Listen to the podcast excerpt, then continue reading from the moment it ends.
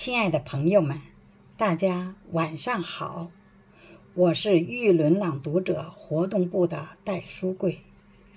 海上生明月，天涯共此时。在今晚八月十五中秋夜，我为大家朗读宋代张孝祥的《念奴娇·过洞庭》。用我的声音为中华民族文化传承尽一份力量。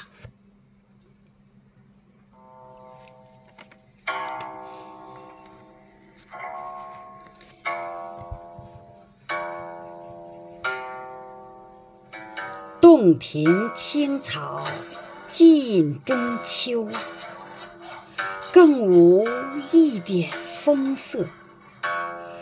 欲见琼田三万顷，着我扁舟一叶。素月分辉，明和共影，表里俱澄澈。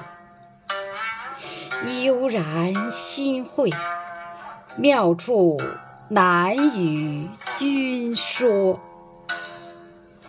应念灵表经年，孤光自照，肝胆皆冰雪。短发萧骚襟袖冷，稳饭沧浪空阔。